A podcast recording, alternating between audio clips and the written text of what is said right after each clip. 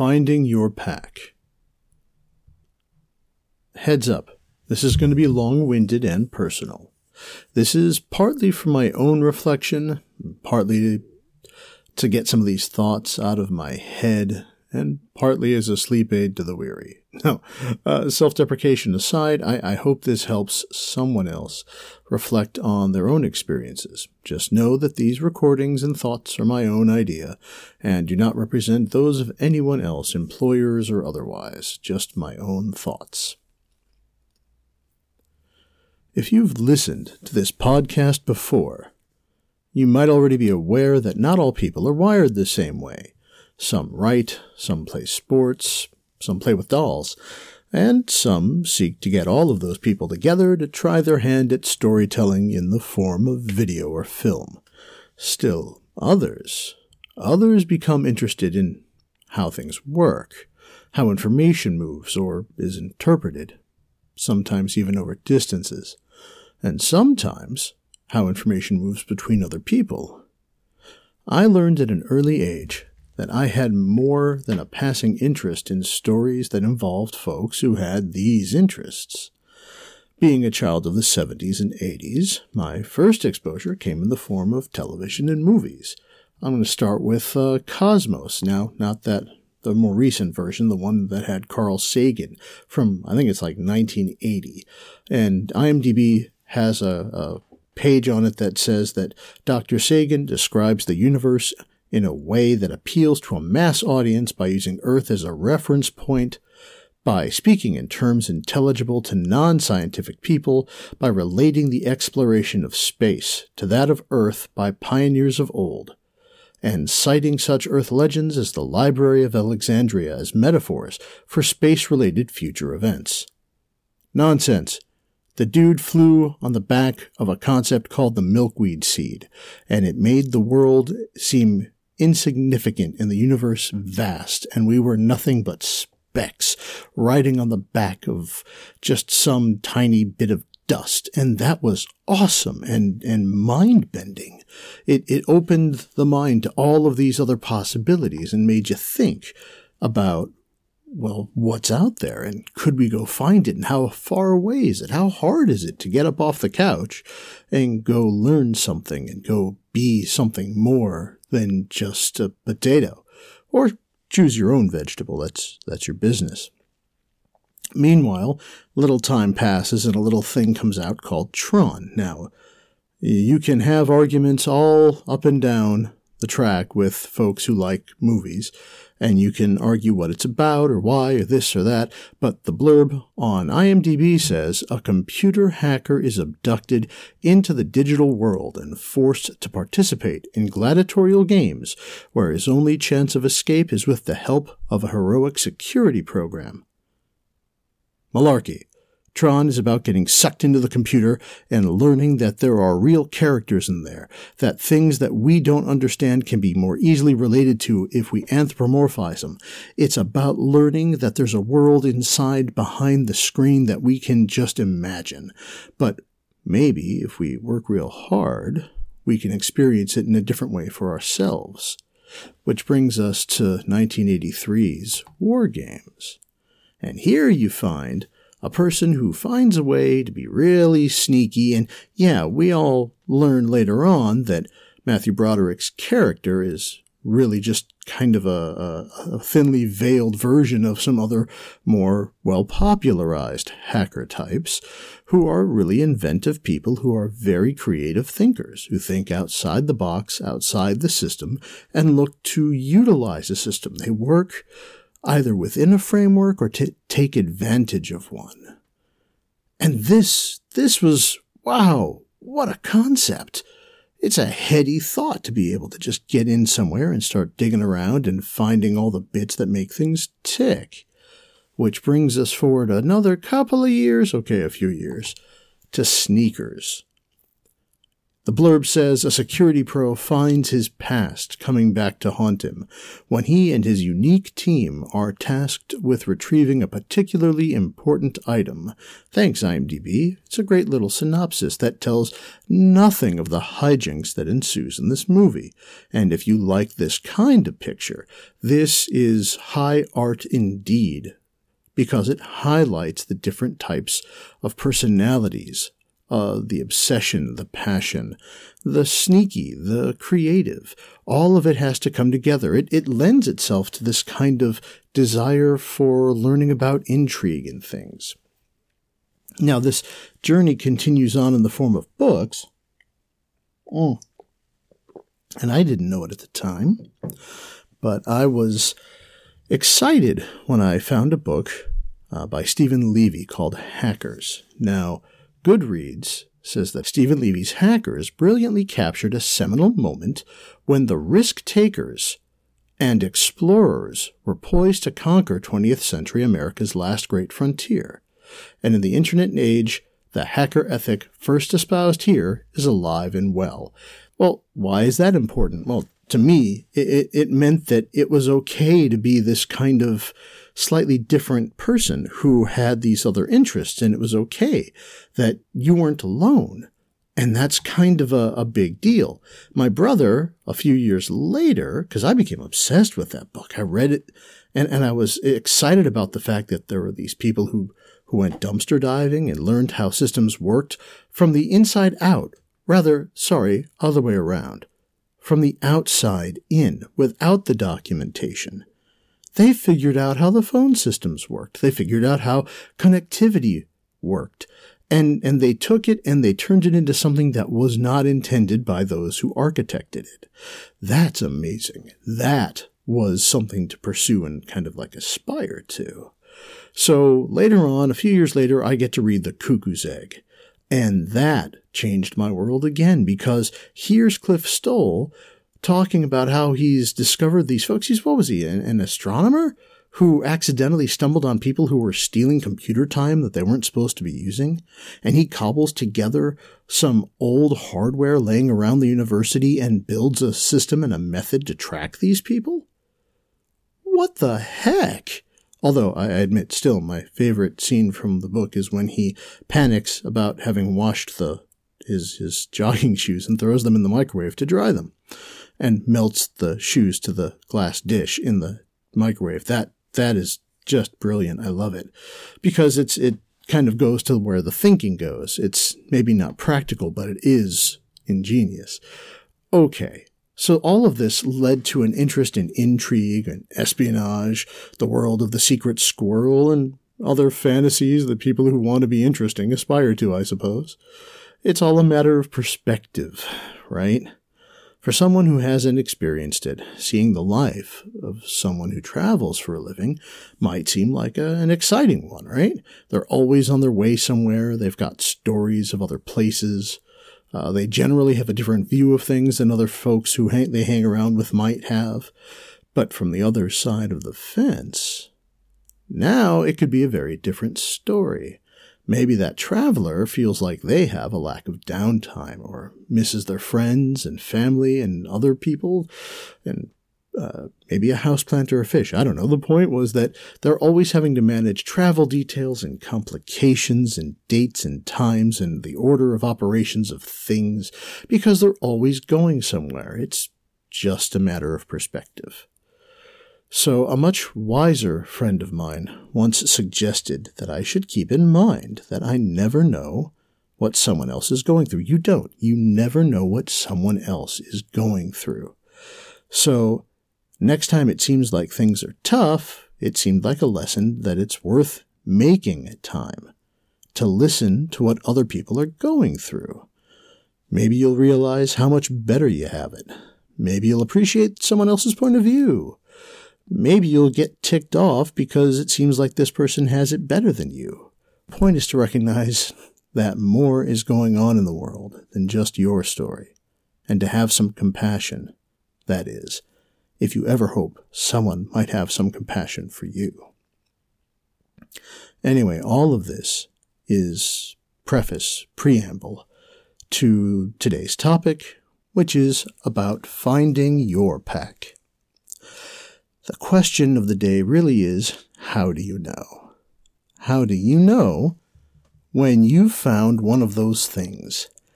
Not, not just a little over the weekend hobby thing where you decide to get together and play with some friends.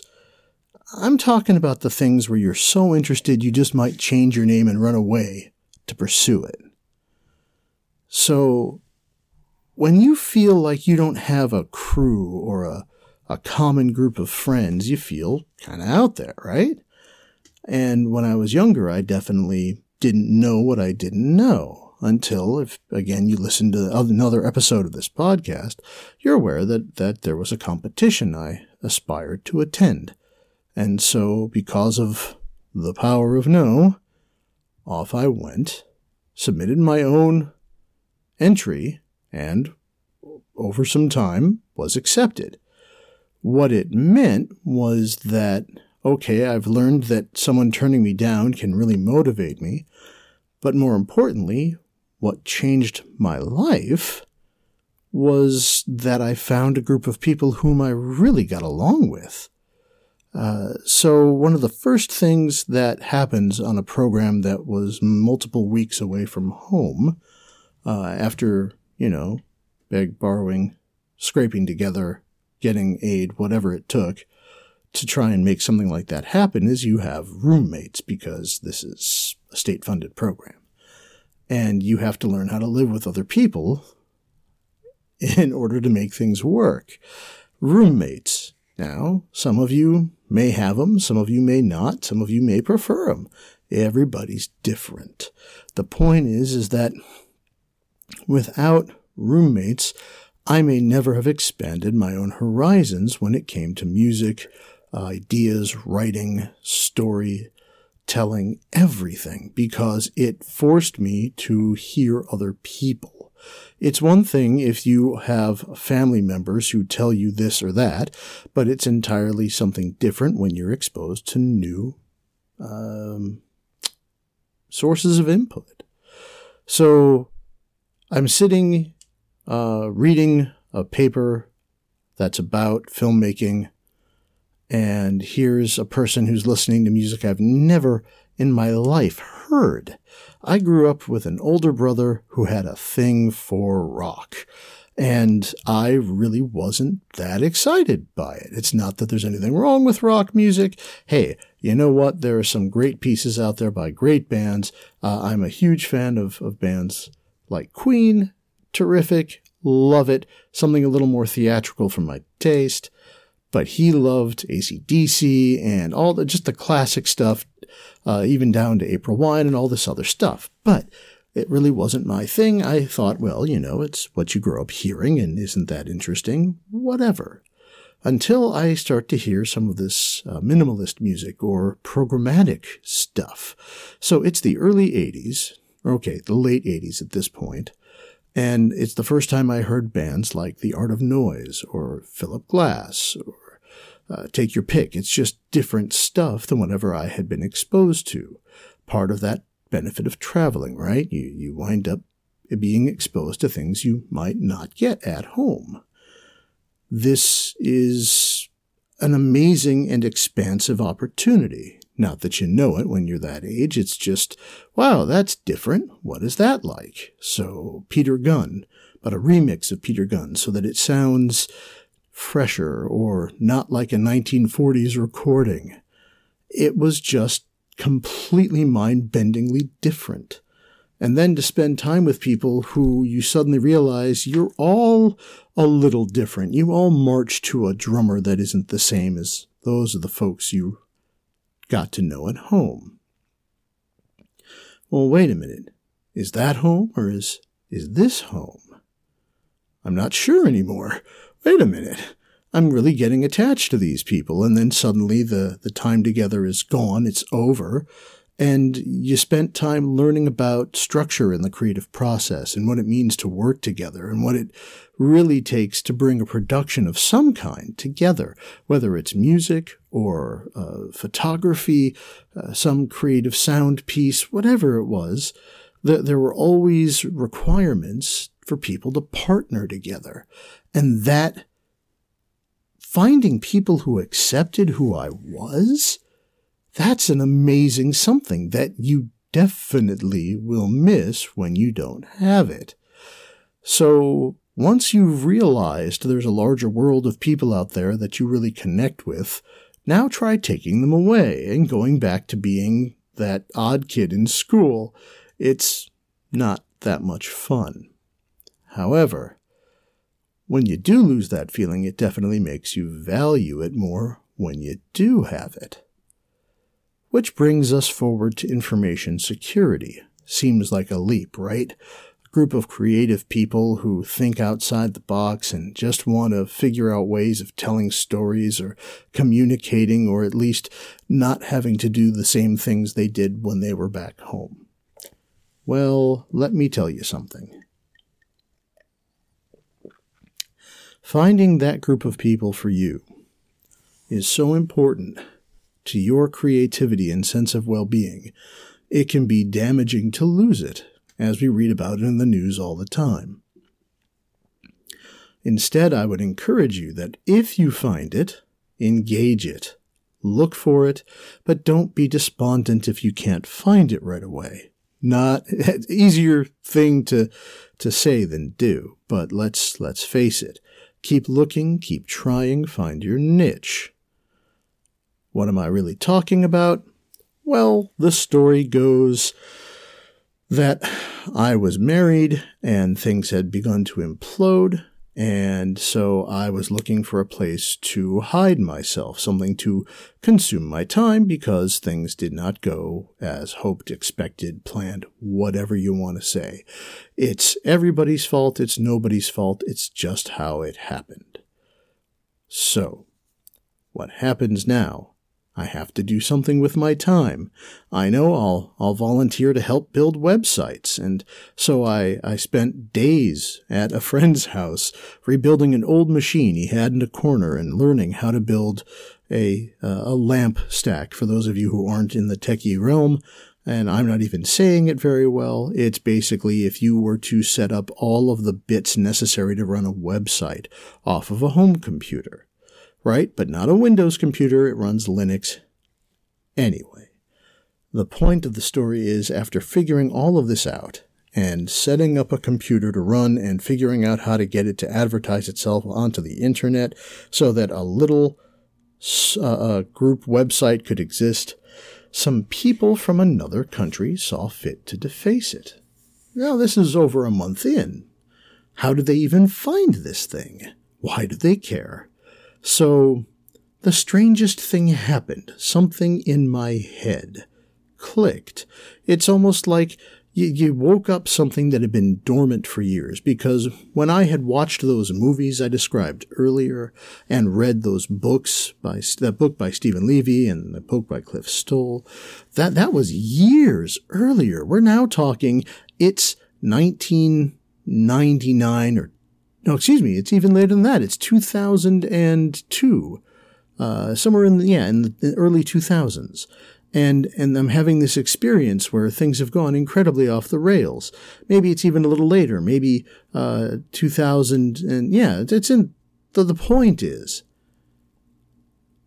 here I find myself one day logging in to check and see how things are going because I've helped set up the website and the platform, and folks are going to start adding their content. What I find is that the site has been defaced, these folks have claimed credit that they've done something, and in that snapped moment in my mind, because they undid all of this work I had spent hours getting into the right shape and format, I now find I have to, f- I've got to find out who these people are. I want to know. I want to know who's responsible and what I have to do to figure out how to fix this. Because I couldn't, I, I used search engines and it was not an easy thing to find out how to undo this mess. Um, far be it from me to have something important like a backup rotation set up, please. Uh, you know, I was lucky I knew how to spell backup okay, maybe I'm being a little outlandish there. It's just that it didn't seem that important at the time. It was more exciting to figure out how to set things up. So, doing some digging, and I did find these folks because, well, when you leave your name sprayed all over everything, it's kind of easy to go hunting it down. And so I found out these folks were internationally sourced, and I found out that they claimed credit on a certain kind of website, like a, there's a bulletin board. And I just found myself infuriated because it doesn't matter now that I've found them. It doesn't make it better. I felt a small sense of accomplishment, but I can't fix it.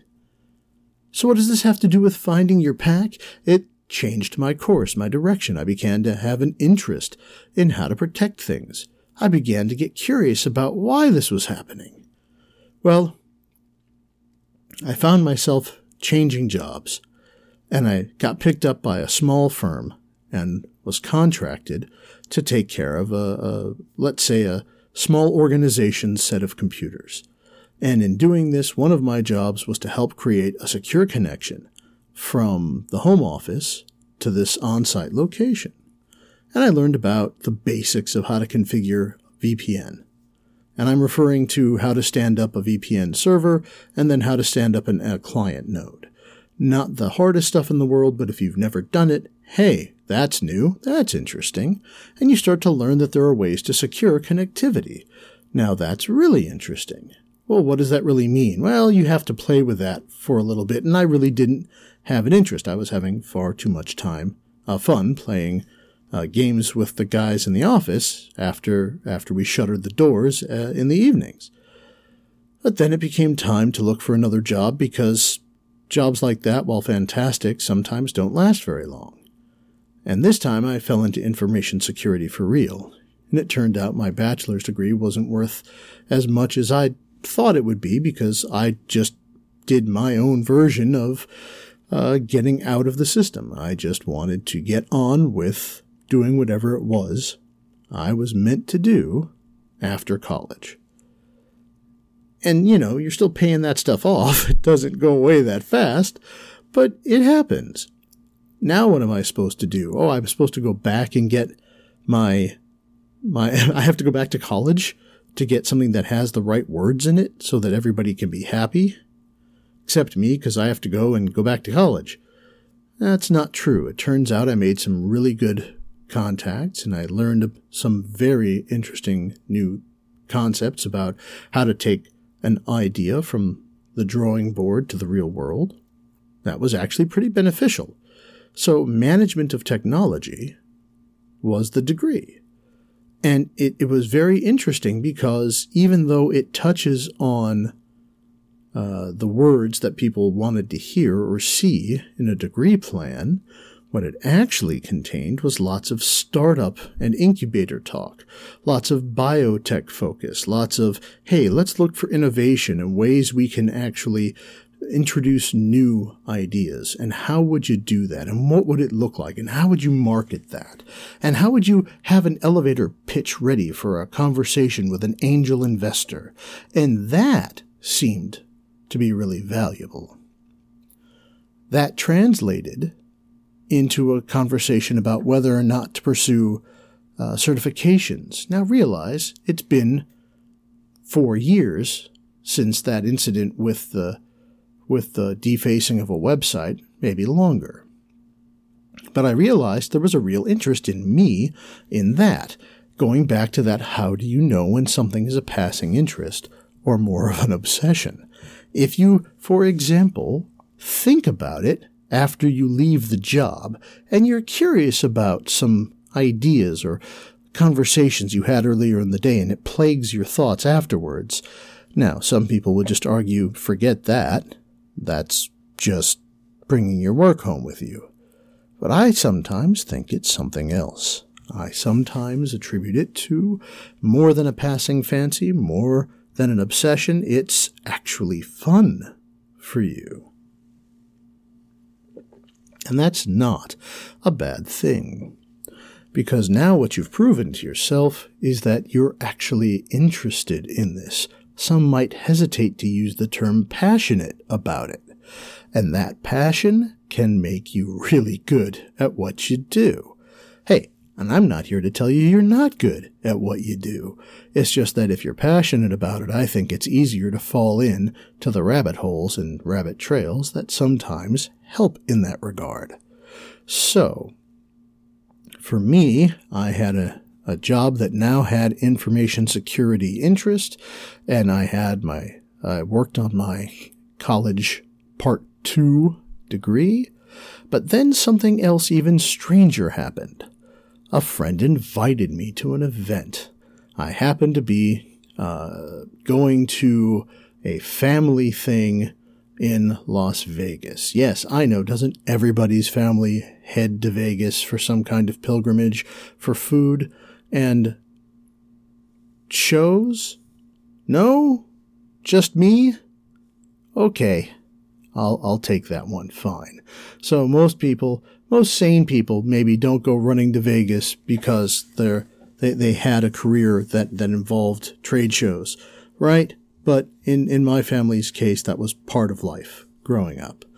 And here we're in Vegas and I get a call and I get told that I should meet my buddy at this place called the Artisan Hotel and to come help move boxes for this thing and I couldn't even, he told me it's called B-Sides Las Vegas. And I said, what are you even talking about? At the time, I was using a wireless provider that, unbeknownst to me, actually blocked the, the uh, PB Works site that hosts the B-Sides official wiki. And that is the most hilarious of things when your friend is telling you up and down that it's true. There really is this convention out in, at this boutique hotel in Vegas and you can't even look it up using the wireless provider. And you think he's making it up. He is just pulling your leg. You're going to show up. There will be nothing there. Instead, I find a group of people working in earnest to stand up what looks like a major conference. These wild-eyed people are setting up multiple tracks. They're dragging chairs into the lobby and setting up a projection screen in front of the registration desk, and the hotel is cool with it. What the heck is going on? What are these people doing? And it turns out they had an opening in their AV group. And I asked if they needed some help. And after describing my credentials from the stories from SUNY and roommates and all of that, rolled up into a couple of minutes of explaining I had some video experience. They were willing to let me volunteer to help with video work for them, recording one of the tracks. This led eventually to being a more permanent part of this crew year after year. And then in a very long and roundabout way, it led to coordinating B-Sides San Antonio. But not before I kind of met a group of folks in San Antonio called San Antonio Hackers Association or SAHA. Now these are a group of folks who meet every month and they try to share something interesting. They make an effort if you have a group of people locally who make an effort, it's worth looking them up. Find a group that has your interest. And if you don't know what the group's name is, well, there are now so many tools to help you find it, whether it's social media uh, with uh, posts and walls and, and facey spaces, or you like to use the things about meeting up with other people, or there are lots of ways to find hacker spaces in your area. So go take a class, go to an open house, go see about a user group. There are tons of ways. Here in San Antonio, I ran across a group. There was one that, uh, well, it turns out they had been a splinter from another group that they were fans of in Austin, or something like that. I'm sure I'm getting the story wrong. The point was they were willing to let this person who doesn't have the technical skills they have hang out with them.